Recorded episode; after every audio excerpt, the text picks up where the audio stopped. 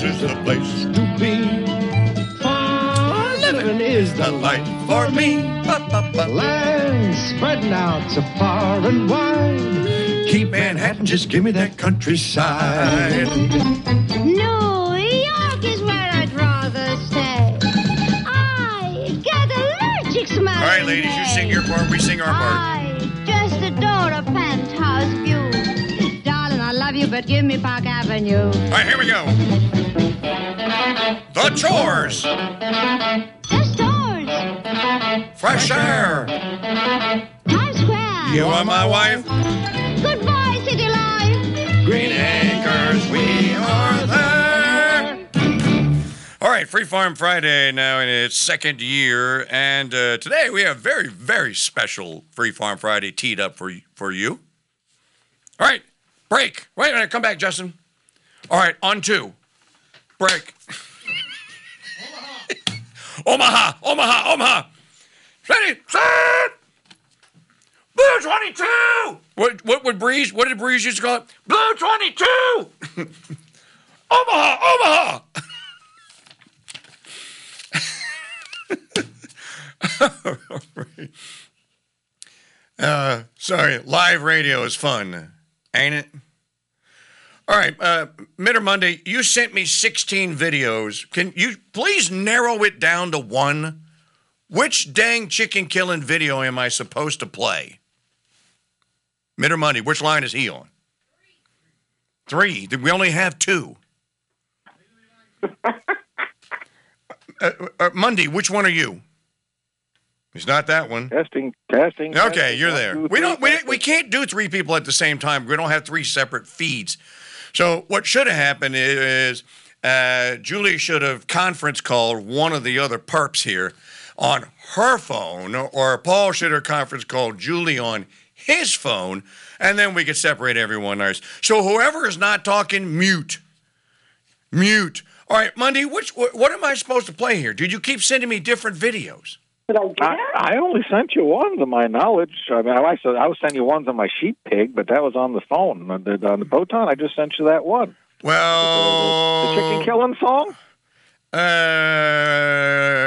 let, let me see here. I've got to share something with you. No, my mental. This is uh, something about. Oh, that's right. That, that was a different one. Well, why do you, why are you confused me? Now I have no idea because. Now the, uh, hold on. So this is the other video. Let me, let me, let me see. Let me click this one. Hang on, hang on, hang on. Hold on, hold on. All right. So this is the, uh, this is the chicken killing. It takes a tough man to kill a chicken. That's the one. Is, is this like a parody of a, when a man loves a woman or something? No, no, it's not a parody. It is, it is a song unto itself. Okay. All right. Well, we'll get to it in a minute. First, let's, let's get the legal part out of the way. Uh, Frank DeVito has this at the Imaginative Conservative, and I thought that, uh, that this would make a good subject here. Overturn Wickard versus Filburn. So since we just recently talked about this, um, after Roe versus Wade, the constitutional case that bothered me the most, writes Frank DeVito, uh, my first year of law school was probably Wickard versus Filburn. The case has disturbed me both for its blatant distortion of the Commerce Clause and for the precedent of federal overreach it created. Now that Roe has fallen and we have U the U S Supreme Court clearly willing to overrule bad precedent, any good conservative should hope, pray, and work to see Wickard versus Filburn overturned. Filburn was the owner. Now, if you don't know the, the, uh, the meat and taters of this case, let me give it to you. Filburn was the owner and operator of a small farm in Ohio. Under the Agricultural Adjustment Act of nineteen thirty-eight, the federal government attempted to control the price of wheat by allotting how many acres of wheat a farmer could grow in that particular year. Filburn grew and threshed more wheat than was allotted and then refused to pay the federal penalty. Hey, uh, Mister Filburn, thank you. The intended purpose of this law was to control the volume of wheat moving in interstate and foreign commerce in order to avoid surpluses and shortages and the consequent abnorm uh, abnormally low or high wheat prices and obstructions to commerce. This is, in other words, ladies and gentlemen, this was a price control put on wheat. That's what you make bread out of. by the Franklin Delano Obama administration and the Congress of nineteen thirty-eight.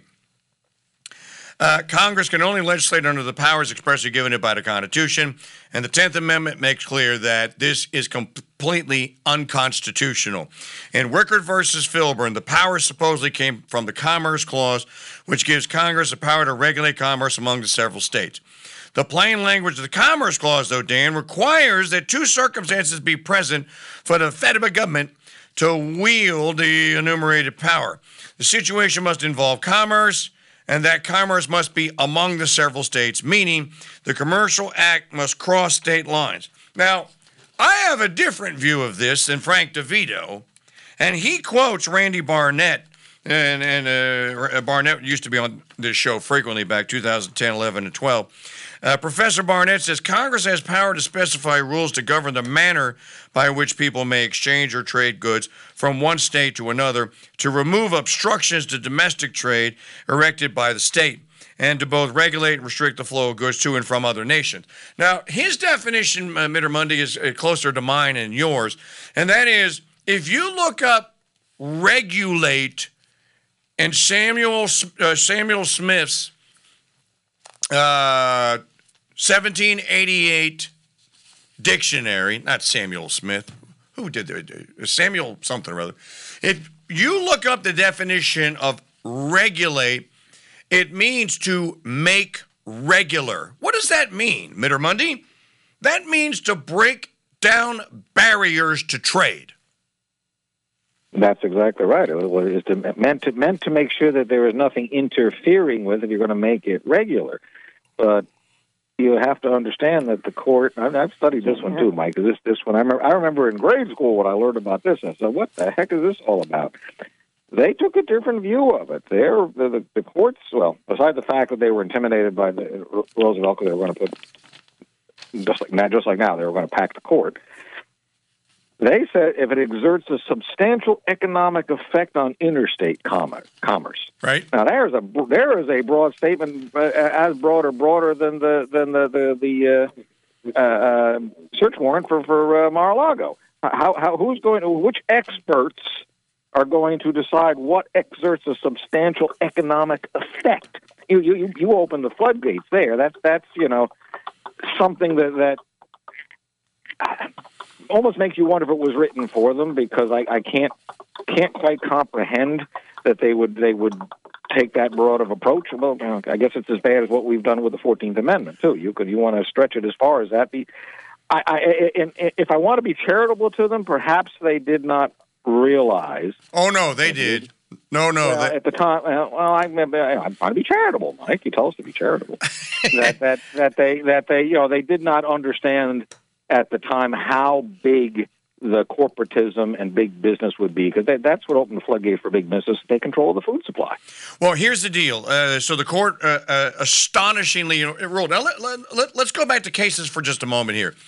Make commerce regular. Note that the, in the Commerce Clause is to make uh, is to re- regulate commerce among the uh, uh, uh, uh, uh, among the Indian tribes, or or between the Indian tribes, Among, uh, uh, between foreign nations, and among the several states. So the states are the last thing mentioned in the clause.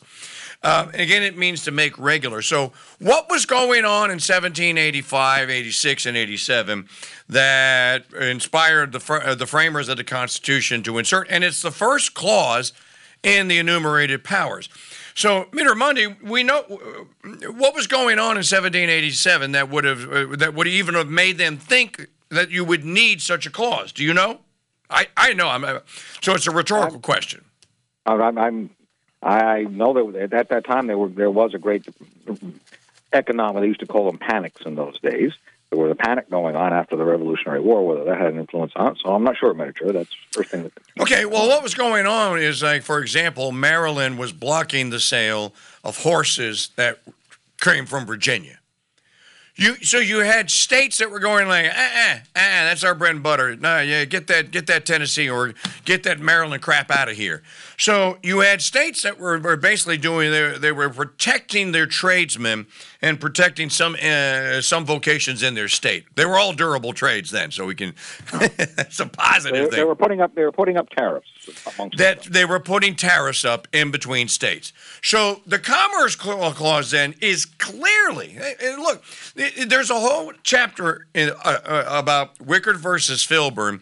In uh, Tom Woods and Kevin Gutzman's book, Who Killed the Constitution? It's one, there's a whole chapter on Wickard versus Filburn.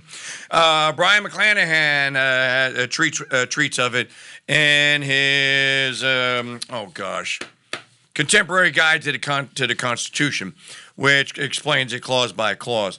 So if you actually study what was going on at the time of the framing of the Constitution, then it becomes clear, and you know that the, the, this is basically saying no tariffs twixt states.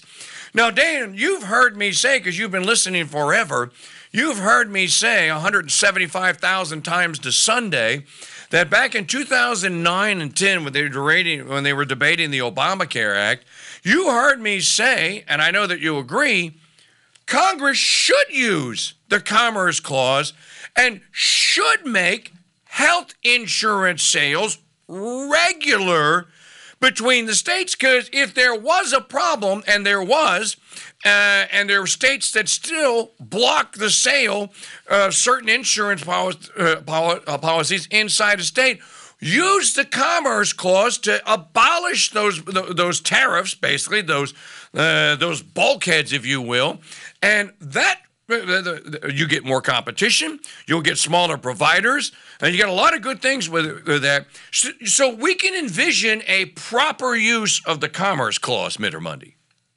Yes, we can, but what they're trying to do is make the private supply a government supply. So now it becomes part of something the government is, is able to control. What they're telling you is no lo- it's no longer your private property or your private endeavor or your private activity. They're telling you it's part of their supply.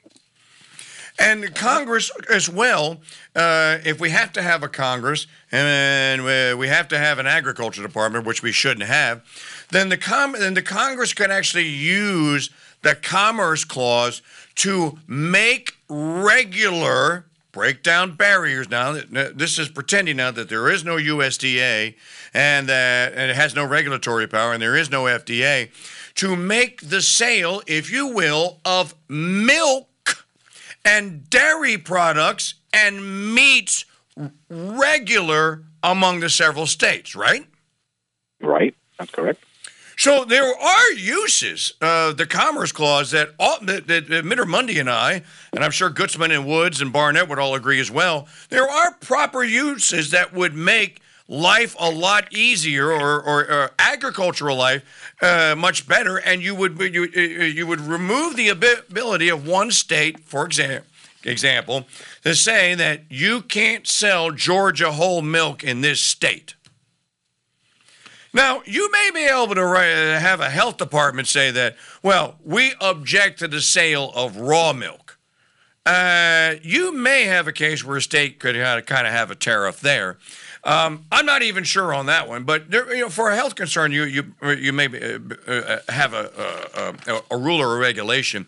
But the purpose of the clause is to make the commerce regular. Well, listen to what the court said about th- this, and this is why we're stuck with federal agents armed, going to house to house to house, or farm to farm to farm, and threatening these farmers.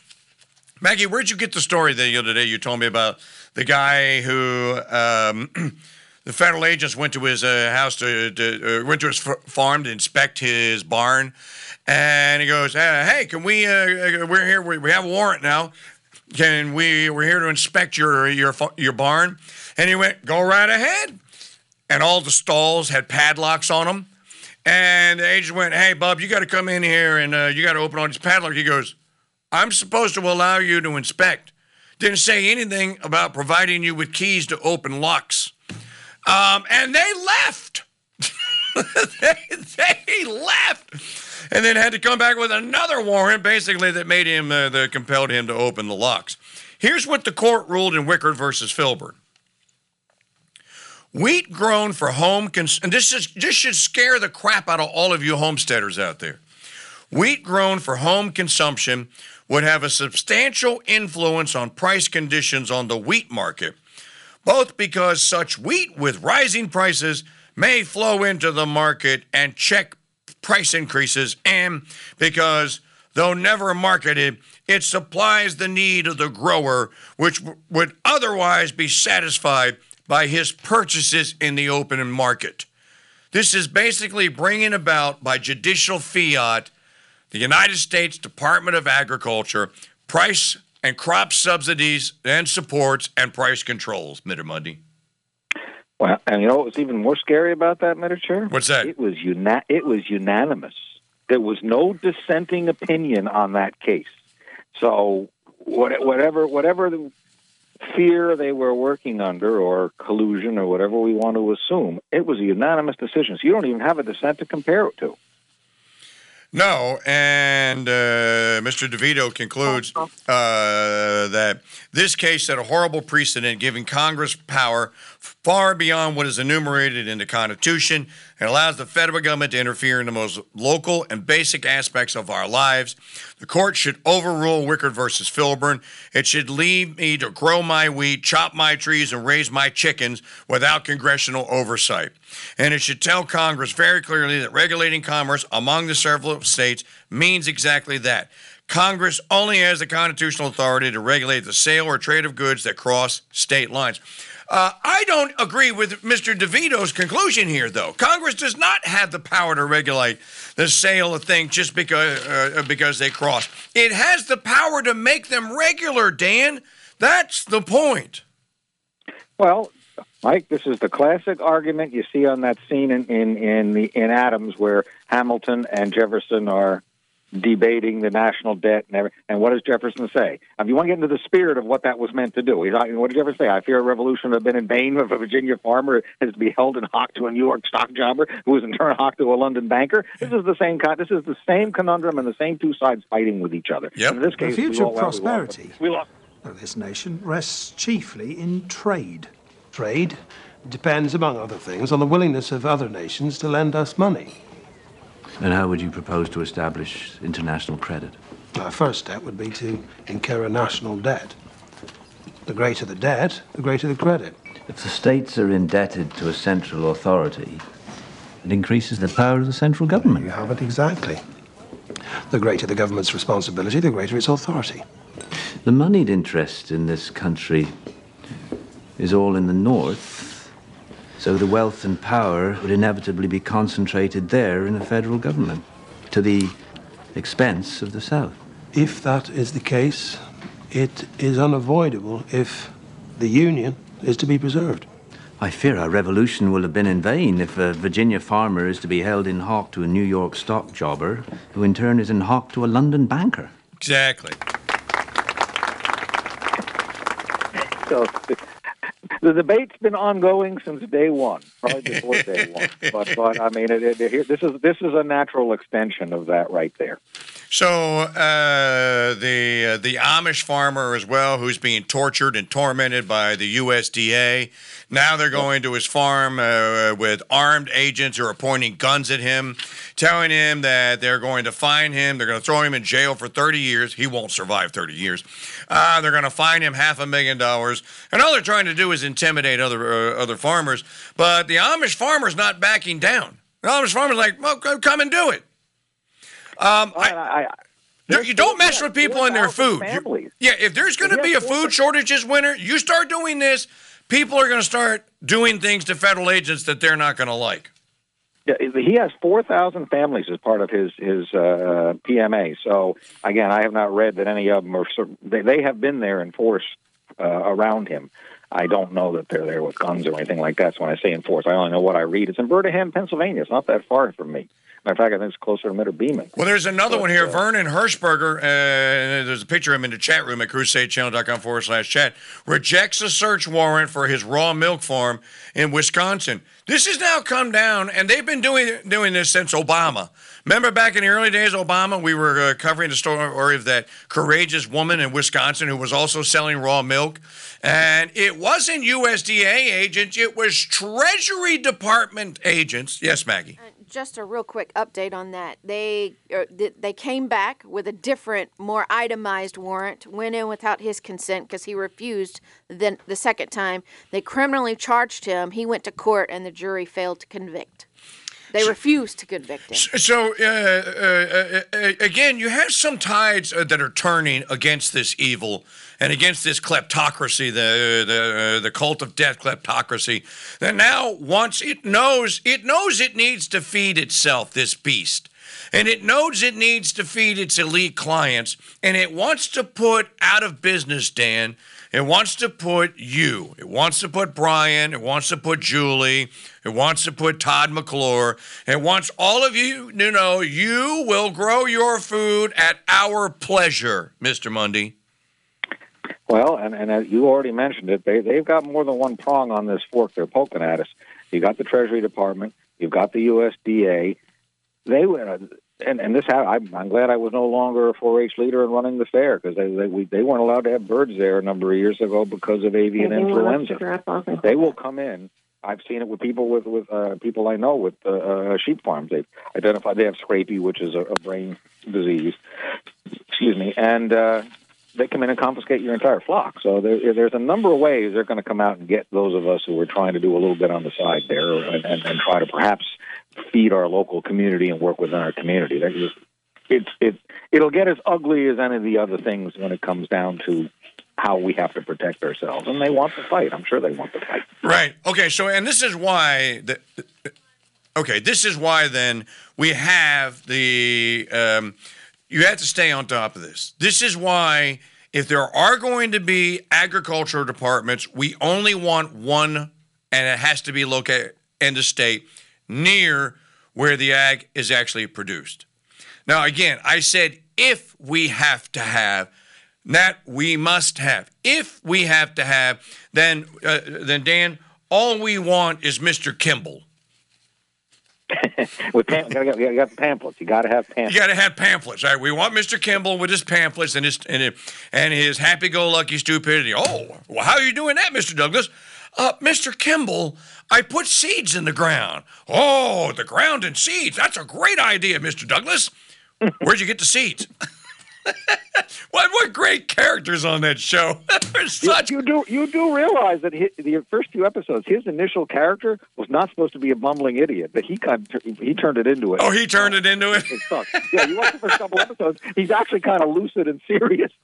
Okay, now, all right, so, uh, again, uh, we're all in agreement here on Free Farm Friday, Mike Church Show, and here on the Crusade Channel, the, the last live talk radio station standing. We will tolerate Mister Kimball, but that's it.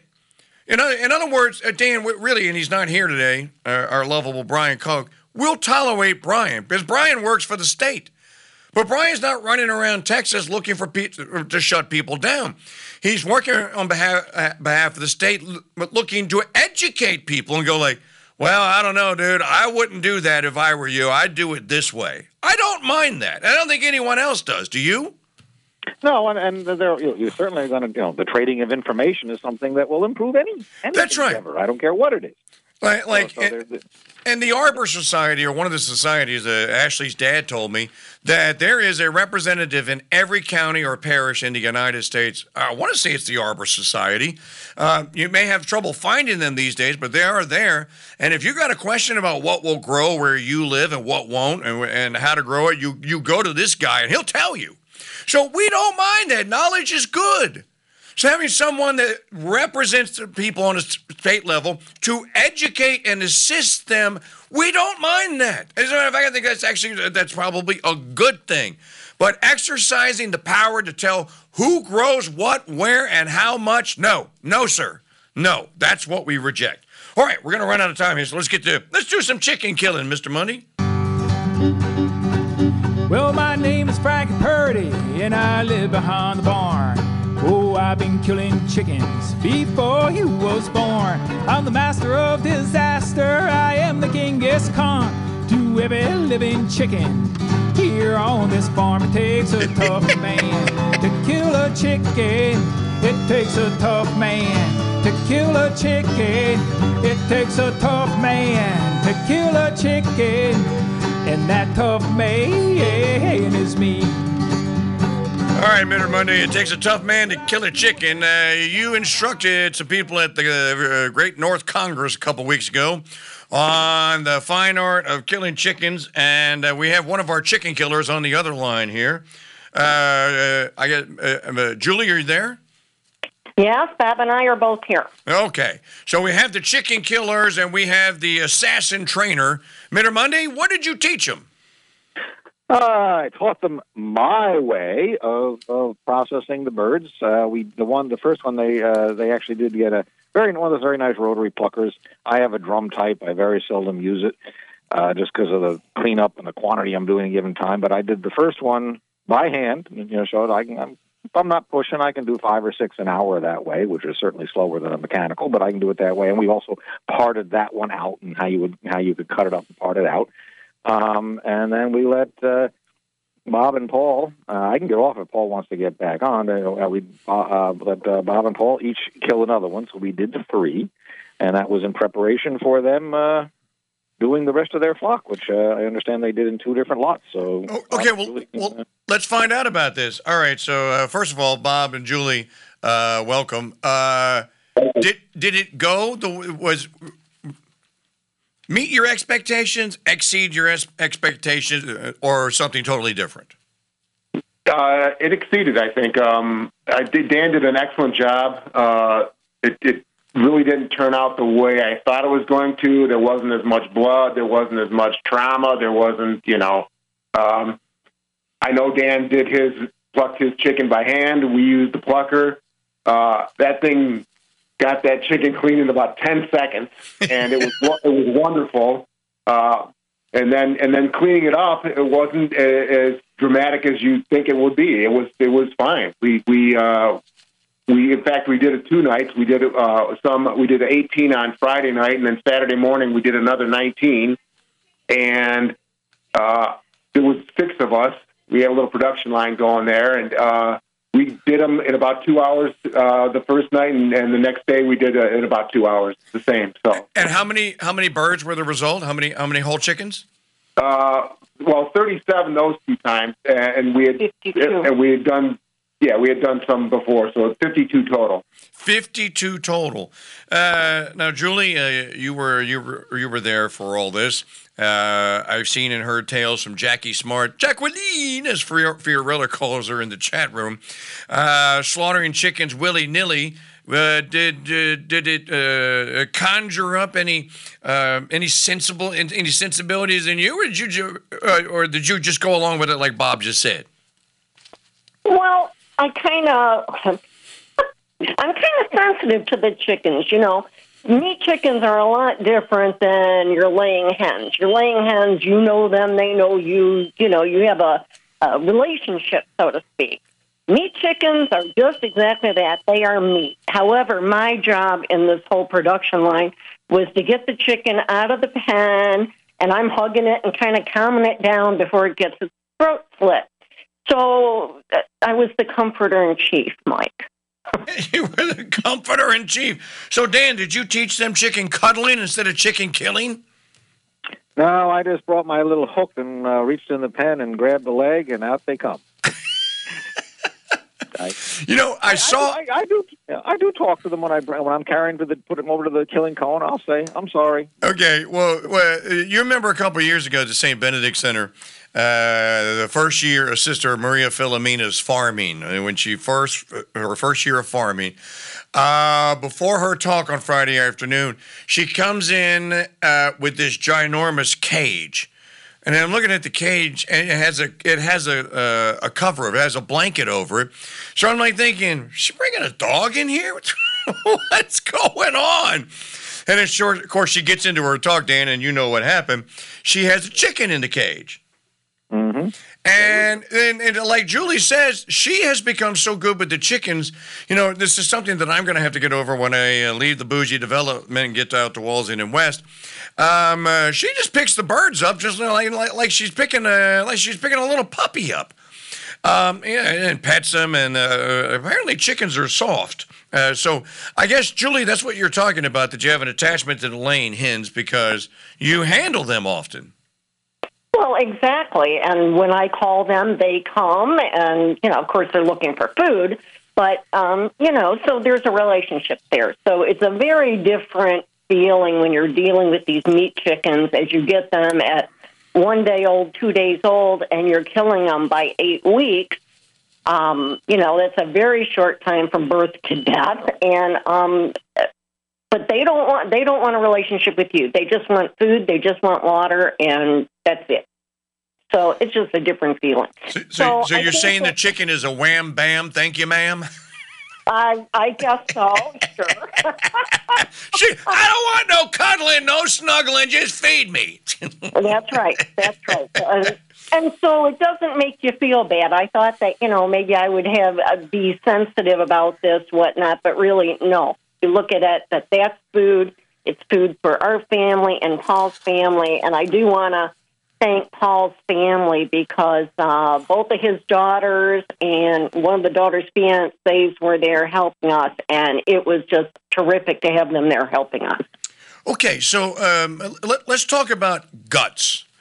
Dan, uh, what what do you advise if people get into uh, killing their own chickens? What do you advise uh, uh, uh, when you get to the gutting part? Um, you know, some people like to eat chicken livers. They uh, Maggie loves gizzards, and uh, but not everyone does. Uh, what, what what do you teach, or what do you uh, what do you encourage people to do with the remnants, uh, the inner part of the birds? Well, the minimum you should do with it is that you are you are composting. If you don't want it, and you're composting, put it in your compost pile. It makes good compost. Don't just go throw it in the woods. And I mean, you can, but I, I would at least recommend doing something like that so you can get some use out of it.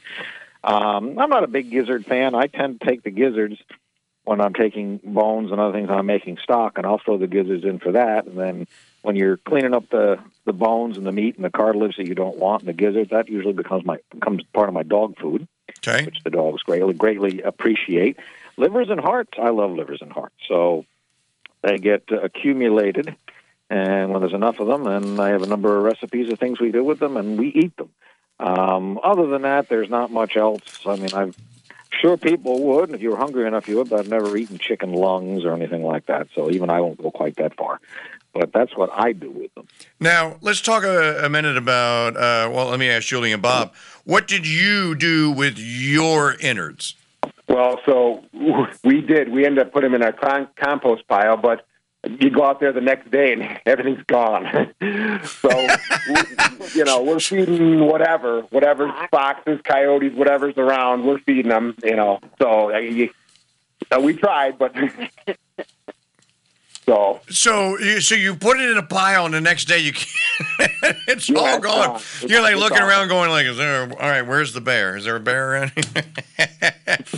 uh, uh, all right, all right, okay. So we're talking with uh, Bob and Julie Kopka, and uh, Dan Monday, uh, Dan Wynn, uh, Dan Mundy, uh, Mister M- Mister Mundy, the old farmer, went to the Great Northern Congress, uh, which was held at Bob and Julie's house back on the feast day of Saint Bernard of Clairvaux. That's uh, August the twentieth. Um, and did a little clinic on how to kill, how to properly process your own meat chickens that you have raised.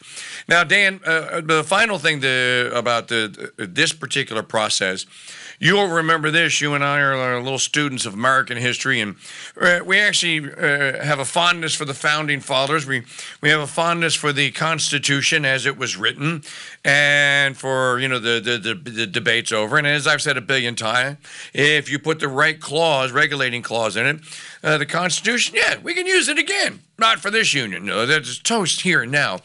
But one of the cases that arose before Wickard versus Filburn was, I can't remember who the plaintiff or who the prosecutor was, but it was called the Sick Chicken Case. It was the Schechter brothers, and the Schechter brothers were Jews in Manhattan or in uh, Brooklyn who were running a little butcher shop, and they were slaughtering chickens and slaughtering people's chickens.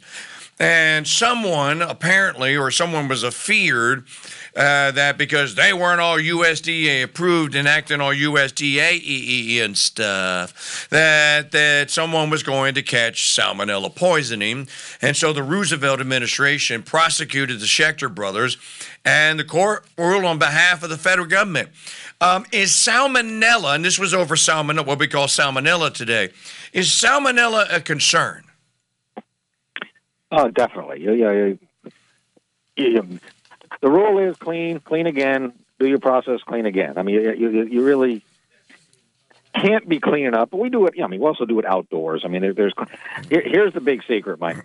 We're doing it on a small scale. We're allowing nature to do a lot of the cleaning when you're doing it outside. The rain is a wonderful thing. It's sterilized. You know, that, that all gets kind of sterilized. It's when you're doing the concentration, you're doing hundreds of thousands of birds a day right. in a confined space, continuously, continuous, continuously, it becomes a big deal.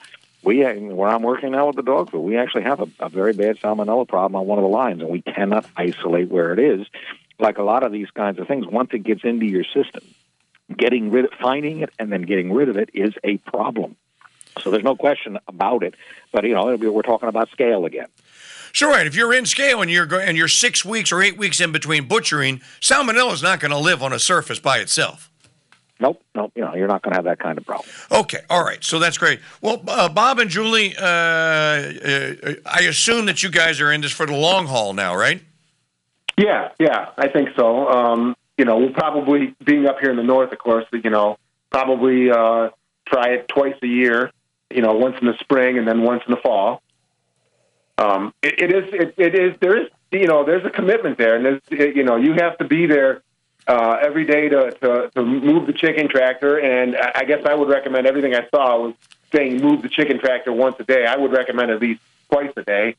Um, and then uh, you have to feed them, of course, keep them water, you know, have them uh, fresh supply of water and everything. And, uh, um, you know, obviously watch out for, for predators and whatnot coming in and trying to, you know, take your chickens and whatnot, but uh, uh, it's really not it's really not uh, not as bad as we had envisioned, I guess, in, in the beginning. So you know, but, I, I, uh, I, I, I now I assume that the Charons are also raising their own birds.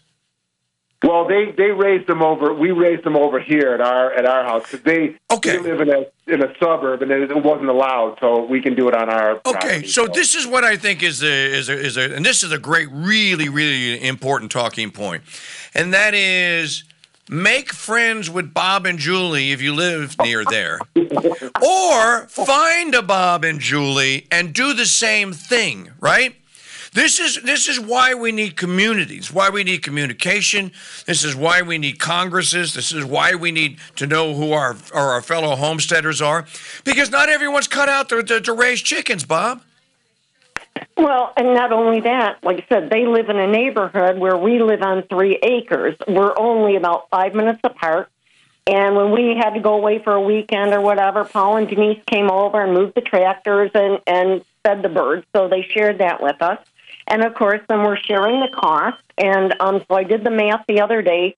So fifty-two chickens, it ended up being two dollars and twelve cents a pound approximately, killed weight. two dollars and twelve cents a pound for healthy organics, and you know what went into them. Dude, I, uh, uh, Julie, I'm there. Yeah, so we'll definitely do it again. Um, how many we'll do, I don't know. I guess we're going to see that in the spring. Um, and just kind of go from there. Well, that is uh, this is a wonderful thing here, Dan. You done good, son. You you got these people all on the right foot, and I like I really really like uh, the fact uh, the fact that they're that, that they're they're kind of sharecropping, right? Maybe the Charons can do something in their suburbia that the the that the Kopkas need. Maybe you know, maybe Paul has a workshop and he does some woodworking that Bob doesn't have the time to do, or maybe uh, Missus Charon, Missus Charon does some some sewing or something uh, that that Julie doesn't have the time. This is a barter system here, and it's also this is community based. This is what New Christendom is all about. This is exactly how you do it. I couldn't be more proud of all you guys. You're, you're and this is inspirational. A lot of people are going to go like, I can do this. I can do this. I can be the guy or the gal that raises the chickens. I know people in my group. We can do this. Dan, I think this is just a home run ball. Oh, it is. It's great. I mean, and, and just the example of how they can share the load too. Hey, you know, we're going away this weekend. You know, it does tie you down. There's no question about it. You you you do have to like it a little bit. uh, you know, and, and and then whatever else you're going to trade. Like you've heard me say, well, you know, they're buying chicks. Maybe you know somebody in the group is the one who raises chicks, and he, they don't worry about raising the birds. They they hatch the chicks and they supply them to everybody else. I mean, that that's that's kind of the way I think it could work out in a small community.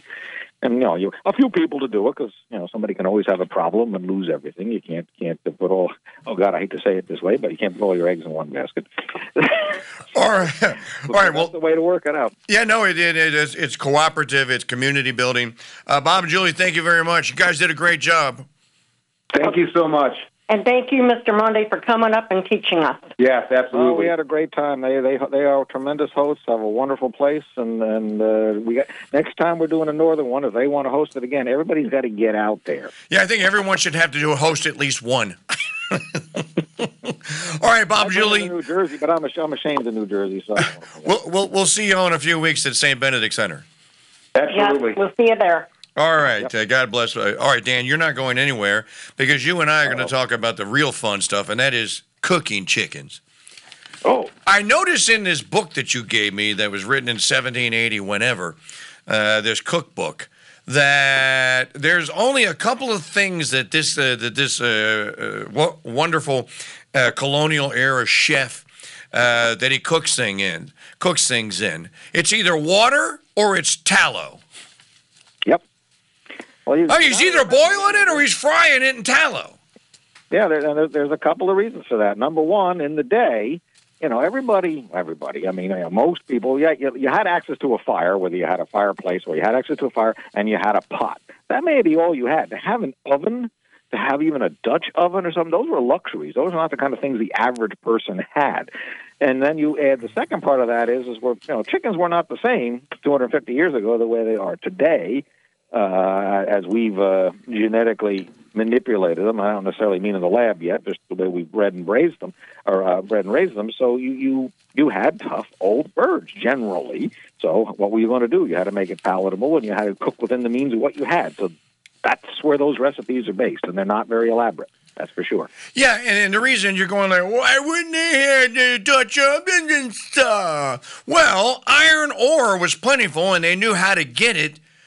But the kilns and the manufacturing uh, footprint was not there yet to mass produce giant cast iron, or were made out of iron, cast iron Dutch ovens.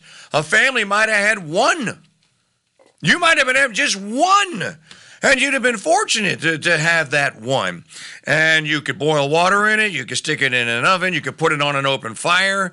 Uh, anything that you could put that you could introduce heat into that thing, you could use it, which is why they, they preferred iron. Because it was tough, it was durable, it was heavy, and it lasted forever. If, if you kept it seasoned on the inside, cast iron pot will last you and your family forever.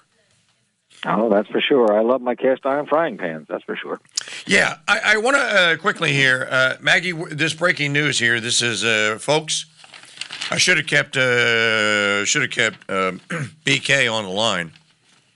Secede, secede, secede! They've gone too far now. There's going to be a bank run today, mark my words. If you go to the bank today and there's no money in the A T M, I'm going to tell you why. Just in, twenty-three minutes ago, from the White House, digital assets pose meaningful risks, while a U S central bank digital currency has the potential to offer significant benefits. Fact sheet, White House releases first ever comprehensive framework uh, following the, the Biden's executive order. New reports online outline recommendations to protect consumers and investors. They're, they're going to sell this as something that is good, good for you. Okay, ladies and gentlemen, that's it. This is the secede straw. If you go along with this, you're dooming your family into perpetual tyranny and slavery. You will never escape. If you say yes to this, Dad, I don't care what your job is, what your vocation is. I don't care if you have a half a century invested in it. Your relatives are going to hate the day you were born if you say yes to this. The answer is no. Uh, we need to get on horns. You need. We need to contact our state representatives. They need to get with the state attorney generals, and they need to be sued post haste. The U S Constitution, by the way, Article ten says, no state shall coin anything other than silver or gold for the service of debt, Mittermundi. The Constitution says your state, my state, can coin silver and gold. We better get at it, and we better start today. Well, the only I think the only state that's, even, even Mister DeSantis, I don't think I've ever heard him bring that up, and certainly maybe not uh, the current, uh, current governor of Texas there, but, I mean, Texas has verbally... Hey, they have a mint in Texas. They have two of them that I know of. So they did. I I can't disagree, Literature. It's just, you know, people, you know, I hate to watch those videos where, you know, the man on the street, where people go out and find how dumb the people are on the street. When you have somebody say, and ask them, how many dimes are in a dollar? And they turn to them and say, are dimes the five cents or the ten cents? If this is the state of the people we have, they're going to they're going to go for this hook, line, and sinker. And I don't know how to, other than breaking away from them, I don't know how to deal with it. Because you can't, you can't educate people who are that far down at this point. And, uh, and, and, and decisions have to be made imminently. Well, uh, you couple this with the, uh, uh, somebody sent me this uh, about Tractor Supply, T S C. You couple this with what, uh, what's it called, uh, the uh, uh, environmental E S G. Did you know, Mittermundi, that you have an E S G score? Oh, I'm sure I do, but uh, that's why I... Uh, Maggie, did you know that the church family has an E S G score because we bank with Chase? They're already ca- I S O categorizing where we spend money, and they're assigning carbon value to, to each I S O category, Dan. So they already have a, a, a E S G score on all of us. Now, I don't know if you've been... Look, you can you can scream and howl, and you can go like, this is Alex Jones, dumb Literature, please, you're scaring the children. This isn't Alex Jones stuff. This is real. It's just happening right now. I don't like them putting chemicals in the water that turn the friggin' frogs gay. Do you understand that? Turn the friggin' frogs gay. Serious crap. Gay. Frogs friggin'. Uh, Tar Heel Militia, you're in the chat room. Do, do, do me a favor. Throw that link in from that Gab story that you put in there the other day about Tractor Supply. Going all woke and stuff. Um, and it's not that Tractor Supply is going all woke and stuff. It's that Tractor Supply wants a part of this big digital currency action here. So they're trying to lower their E S G footprint. This is how they starve you if they don't get you by depriving the the, the supply chain of, of product. They're going to get you by monitoring your E S G score. Everything you purchase now. Biden just declared war on every consumer, on every citizen that has a bank account. And, and now this show is all, all going to be prom- promoted under the disguise of, it's for your own good. Look, us executing you because you're like Logan's Run, because of your E S G score. Look, dude, we recommend an E S G of one hundred fifty. Your family's at six hundred. Uh, your Gallo appointment, your gulag number is going to be E S G criminal three three four two seven five.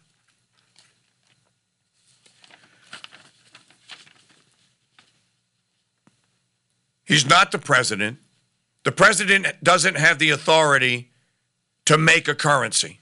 He doesn't have the authority to change a currency. The Congress is the only body that has the authority to do this. He can't do it. Doesn't mean he's not going to try. So, uh, uh, Mittermundi, I don't want to depress anyone on Friday because going into the weekend, but this is this this is just this is the uh, to quote the Big Lebowski, it's a bummer, man. That's a bummer.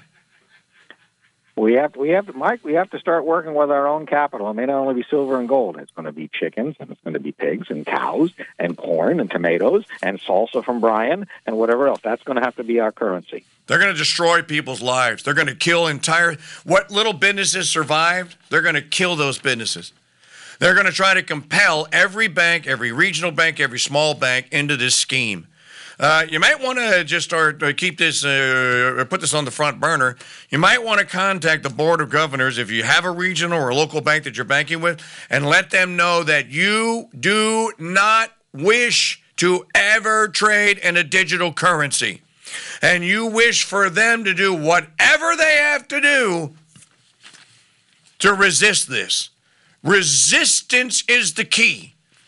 If enough people resist, this will this will this will do. This will be like. Do you remember when uh, uh, Carter or was it Nixon or Ford tried to compel the American people to switch from the standard system to metric?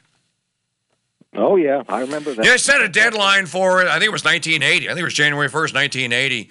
Uh, everything was going to be measured metric. Standard was going the way of the dodo, et cetera, et cetera. It failed. It, and they threatened. They had all the they had, they had all the framework in place. They threatened, so you're not going to be able to sell if you don't uh, if you uh, if you don't uh, weigh things out in grams and what have you, kilograms. You're not going to be able to sell. It failed because the American peoples pushed back and went, "We like our standard system. We don't want to be Europeans." Well, and there are actually very practical reasons. If you are a machinist, and my grandfather was, so I, if you look at certain ways and certain things, way you measure things and break it down, the English system is far superior and easier to work with than the decimal system. They have their own places, but it, it, to say it's obsolete or it doesn't work or it doesn't make sense is just not true. Yeah, well, uh, all right. We're going to wrap this up, uh, this Free Farm Friday. We're going to talk a little bit more about this. Uh, uh, or on the way out the dough, uh, what is your favorite way to prepare chicken? Favorite? Boy, you're going to you're going to one of my all right, one, one I like very much. I've been doing. I, I learned it's called airline chicken. You ever hear airline chicken? I have not done an airline chicken.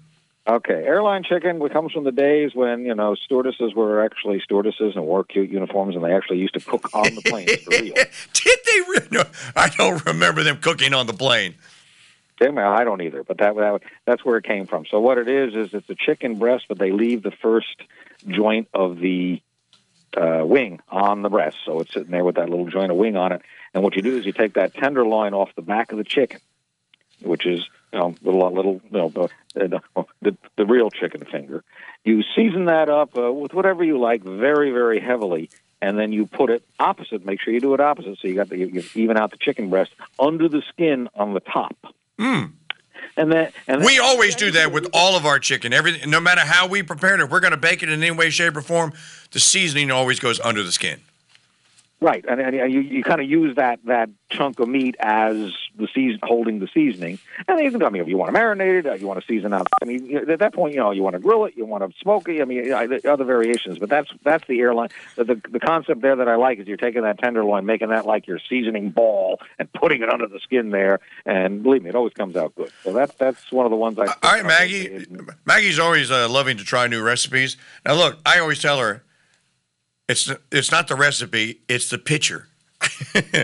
People sell recipe by, by you gotta try this recipe. Oh my Lord, look at this picture. Can't eat a picture, dude. Yeah, but it looks so good, doesn't it? Uh, I actually I think I think the church also will be having an airline chicken uh, any day now, Dan. So thank you for that. Give, give, give it a try. Well, I'm gonna and I, of course. Everyone knows where I'm going, uh, even though it's a Friday. And yes, we are going to be abstaining from chicken and meat today. Everyone knows what I'm going to say. Miz O'Connell certainly knows what I'm going to say. The one and only way to prepare chicken is to fry it. Southern fried. Let me give you a quick recipe. Uh, I'm just going to give you the basics of it, and this will come out in the Cooking, Cooking with the King Dude cookbook uh, when we get out to Walsingham West. Brine. Thighs and legs only. You can't fry breast. Don't even try. Bake your breast. Use them for something else. Thighs and wings and legs. Okay? Whole wings. That's fine. You're going to want to brine for at least an hour. Three is better. You're going to make your brine out of salt, black peppercorns, and then when that's done, you're going to, about ten percent of that will be lemon or lime juice, five to ten percent. You know, you can kind of eye it up. You're going to want to brine for two to three uh, two to three hours. And the reason you're brining, you're going to lock in. Number one, you're going to kill salmonella, but you're going to, uh, that's one thing, but you're going to lock in moisture content. By brining chicken, you lock in moisture content. And you're going to make, and this is what surprises everyone, well, how do you fry your chicken, Mister King? Dude, how does it come out like this, so crispy and this? You make your batter out of three-quarter part cornstarch, one part flour. So if you have two cups, then it's a cup and a half cornstarch. That's an approximate to a half a cup of flour. You can put seasonings in it. You can add your salt more, or pepper. You really don't need salt at that point. But then you're going to add water to that, and you're going to make a little pancake batter out of that. That's what you dunk the chicken in. Get your oil to three seventy-five. Use iron if you have it. And you can fry a thigh, and depending on your altitude, at three fifty to three seventy-five, anywhere from eight to twelve minutes. Just depends on the size of the thigh. Dan, that's your fried chicken recipe for the stars from Cooking with the King, dude. Thank you for another Free Farm Friday, brother. Yep. Thank you very much, Mister Sure. We'll talk to you next week, and looking forward to Saint Benedict's. Uh, looking forward to seeing you, too. God bless you. God bless everyone. Thank you. All right. All right. Uh, that's going to wrap it up uh, for us here today.